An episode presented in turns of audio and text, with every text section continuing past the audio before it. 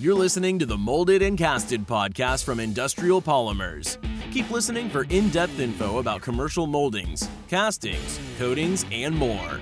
Find out how you can improve your industrial products, processes, and more now.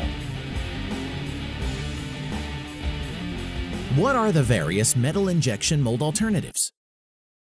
Metal injection molding, or MIM, is a proven and effective injection molds manufacturing method that helps produce high performance, extremely tolerant, complex, and small metal components.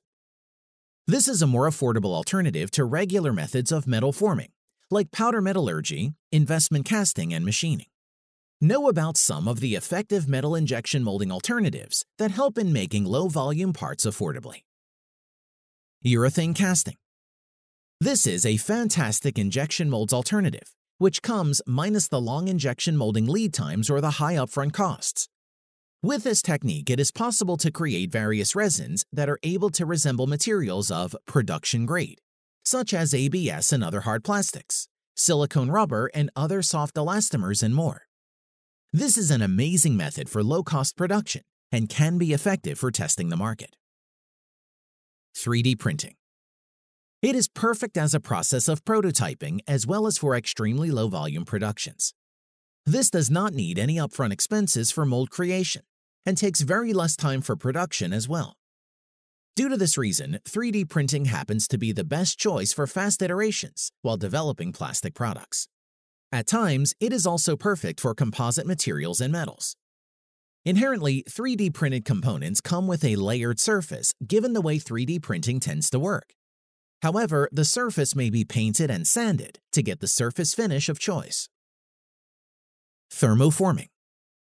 This injection molds method involves manufacturing a product mold. A thin plastic sheet is heated and created over it with the help of mechanical force, pressure, or vacuum. The sheet assumes the shape of the additional material and the mold and gets trimmed off them. As the method includes very low temperatures and pressure, the mold can be created from wood, plastic, or other low-cost materials. Surface finish is essential, as the product that is formed can pick even the tiny details that are present over the mold. But it is impossible to use thermoforming for the production of other very complex components, unlike the other methods.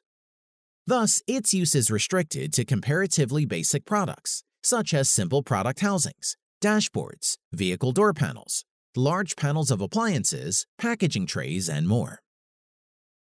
CNC machining. This is a very reliable method and happens to be extremely relevant these days, just like in the 1950s when it was conceived for the first time.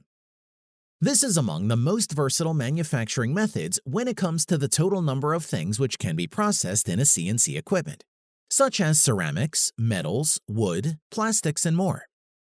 When compared to 3D printing, the installation expenses are higher in case of CNC machining.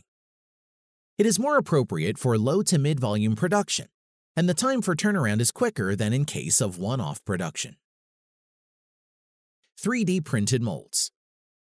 3D printed injection molds are being newly used as a substitute for metal molds in the injection molding process. These are an affordable method of testing production grade processes and materials in low numbers.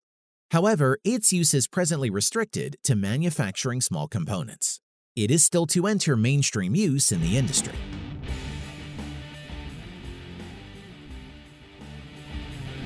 You've been listening to the Molded and Casted podcast from Industrial Polymers, manufacturers of hundreds of mold and casting products, coatings, and other industrial polymer products. Learn more or request more info at www.industrialpolymers.com.